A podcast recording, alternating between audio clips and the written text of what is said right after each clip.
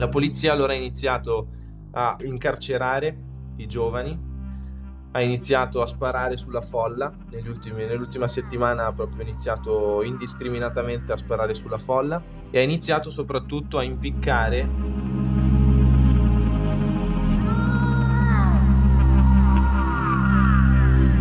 Cioè, pensa ai parenti di questi 15.000 che non sanno dove sono i loro figli, dove sono i loro fidanzati, i loro genitori e alle, ogni 5 del mattino loro possono aspettarsi la chiamata che il loro parente è stato impiccato.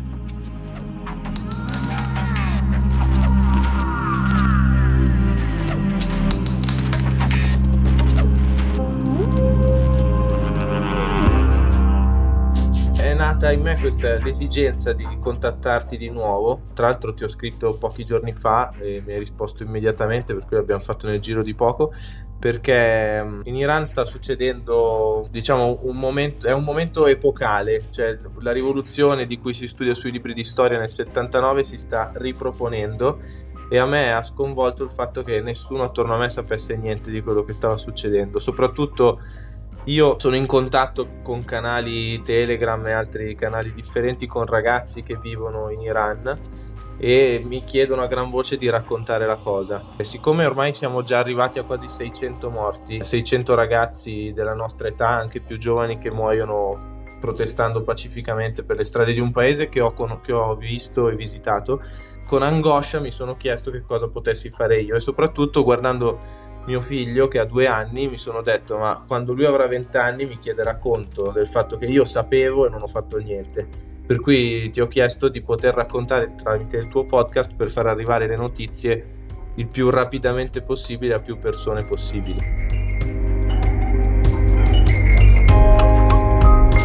Probabilmente qualcuno di voi l'ha già riconosciuto. Con noi oggi c'è Costantino Leoni, non devo aggiungere troppo, ha già spiegato lui il perché di questa puntata. Ci tengo solo a dire che queste occasioni in cui incontriamo Costantino mi restituiscono sempre, oltre che una grande ricchezza, anche gioia dell'avere questo piccolo spazio e del poterlo metterlo a disposizione. Costa, allora prova a raccontarmi che cosa sta succedendo intanto, un'infarinatura generale, perché io, appunto, come i tuoi studenti, non ne so nulla. alle 2 di oggi, lunedì 21 novembre, si è giocata i mondiali in Qatar, i tanto contestati mondiali, la partita inaugurale dell'Iran contro l'Inghilterra. È stata una batosta per gli iraniani, hanno perso 6 a 1 se non sbaglio, però io ero collegato dal primo istante di diretta perché volevo vedere che cosa la nazionale iraniana avrebbe fatto durante l'inno nazionale, perché si vociferava che potessero esserci dei gesti di protesta. Effettivamente, durante l'inno nazionale, nessuno dei giocatori ha cantato. E questa cosa qui, per chi segue quello che sta succedendo da tre mesi a questa parte in Iran, devo dire che mi ha commosso. Infatti, c'era mia moglie che mi prendeva in giro perché piangevo. E anche lei, che vive con me, a cui racconto tu- tutti i giorni quello che succede, non riusciva a capire bene il perché. Sembra un niente, però è un gesto che fa tantissimo soprattutto a chi in Iran oggi, per le persone che in Iran oggi stanno soffrendo per mano di un regime che da ormai 40 anni sta um, al potere in questo paese. E che cosa è successo? Il 13 settembre del 2022, quindi circa tre mesi fa, un po' meno di due mesi e mezzo fa, una ragazza kurda che si chiamava Masa Amini, una ragazza di 20 anni, è andata in gita con i suoi genitori e suo fratello a Teheran, la capitale dell'Iran. A un certo punto, siccome il suo velo, sapete che in Iran è obbligatorio tenere il velo, poi se voi parliamo di che tipo di velo è, perché è un foulard proprio, anche io che sono stato non ho mai visto eh, cioè le ragazze vestono dei veli molto colorati, molto leggeri, però che vanno tenuti in un certo modo, secondo determinate regole. Questa ragazza probabilmente aveva il velo un po' troppo allentato e in Iran esiste una polizia religiosa eh, agli ordini dello Stato teocratico degli Ayatollah che praticamente ha caricato Masa Amini su una camionetta e l'ha portata, l'ha portata via. L'ha rapita, praticamente l'ha portata in una stazione di polizia dalla quale è uscita soltanto in coma. La ragazza è morta tre giorni dopo, ovviamente la polizia sostiene che lei sia caduta, ma tutti sanno e hanno visto anche dalle foto che sono circolate in rete che la ragazza è stata picchiata e malmenata e morta dopo tre giorni di coma. Questo ha scatenato una serie di proteste in tutto l'Iran che inizialmente sono nate proprio dalle donne iraniane E qui ci tengo a fare la prima precisazione, perché spesso si sente ah, le donne iraniane protestano perché non vogliono il velo. Non è vero, non è quella la questione. Le donne iraniane hanno iniziato a protestare perché vogliono scegliere se, se tenere il velo oppure no. E al motto di Zan Zendeghi Azadi, che vuol dire donna, vita e libertà, le donne sono scese in strada e hanno iniziato a protestare. Alle donne ovviamente si sono unite anche gli uomini, soprattutto i ragazzi e gli studenti, che da troppi anni vivono in un paese che non permette loro nessuna prospettiva.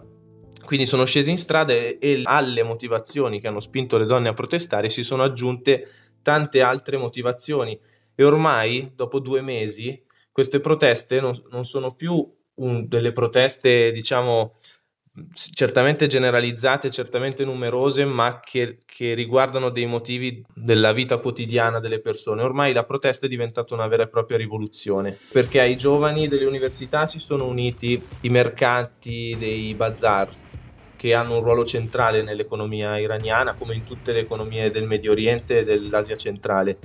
E a, ai mercanti dei bazar si sono uniti anche i lavoratori dell'industria petrolifera iraniana Ora, per chi conosce un po' la storia dell'Iran, sa che l'unione tra studenti, bazari, che sono i, i, diciamo, i capi dei bazar, e eh, industria petrolifera ha sempre portato a delle rivolte. Inizialmente il regime ha cercato di rispondere senza alzare i toni, certamente arrestando molti giovani che protestavano, però la violenza che c'era sicuramente però era diciamo limitata. Dopo un mese di proteste, tu immagina cosa vuol dire un paese in sciopero da due mesi e mezzo.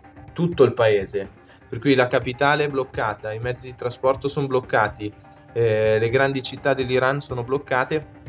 Ora, dopo un mese e mezzo anche il regime ha, ha deciso di forzare la mano.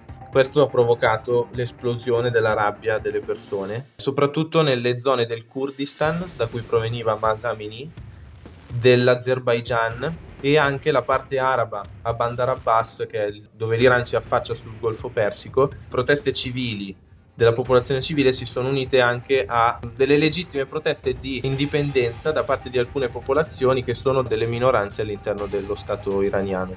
La polizia allora ha iniziato a incarcerare i giovani ha iniziato a sparare sulla folla, nell'ultima settimana ha proprio iniziato indiscriminatamente a sparare sulla folla. E ha iniziato soprattutto a impiccare quei giovani che, cioè condannare a morte e impiccare i giovani che erano coinvolti nelle prime proteste, quelle proprio volte a liberare un po' le donne iraniane. Quindi hanno iniziato a condannarli a morte, tra l'altro il Parlamento iraniano ha votato quasi a maggioranza assoluta per la pena di morte di tutti i 15.000 giovani arrestati in questi giorni. Ripeto che i morti sono arrivati ormai alla cifra spaventosa di 600, di cui qualche centinaio di minorenni. Hai detto 15.000 arrestati? E 15.000 condannati a morte? I 15.000 fermati e arrestati, di questi 15.000 non si sa esattamente quanti sono stati poi processati. Adesso eh, logicamente anche così eh, raziona- razionalisticamente non penso che tutti i 15.000 siano stati già processati. Alcuni dei primi che sono stati arrestati sono stati già processati, alcuni per direttissima. Poi Purtroppo io a volte do per scontato che tutti sappiano anche come funziona in Iran, ma l'Iran è una teocrazia che ha anche, diciamo, almeno in apparenza, delle forme di libertà giuridica, cosa che poi nella, nella concretezza non ci sono, perché molti di questi ragazzi che sono stati incarcerati poi vengono processati senza che gli avvocati vengano coinvolti, che è una roba senza senso se ci pensi.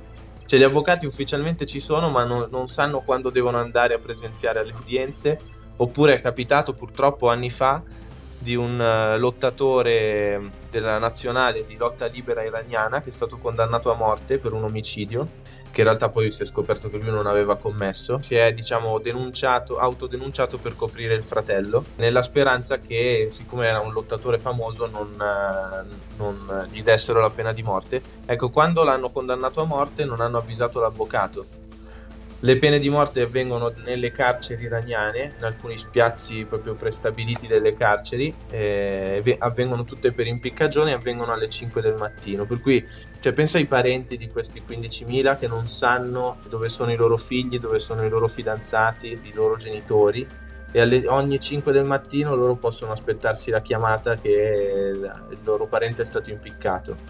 È una roba devastante. La ragione per cui io eh, da quando so che questa protesta si è fatta così infuocata non riesco a... cioè ho, ho proprio bisogno di raccontare questa cosa e farla sapere. Eh, anche per sensibilizzare le coscienze. Io insegno in una scuola, ma sai che nessuno sa di questa cosa qua.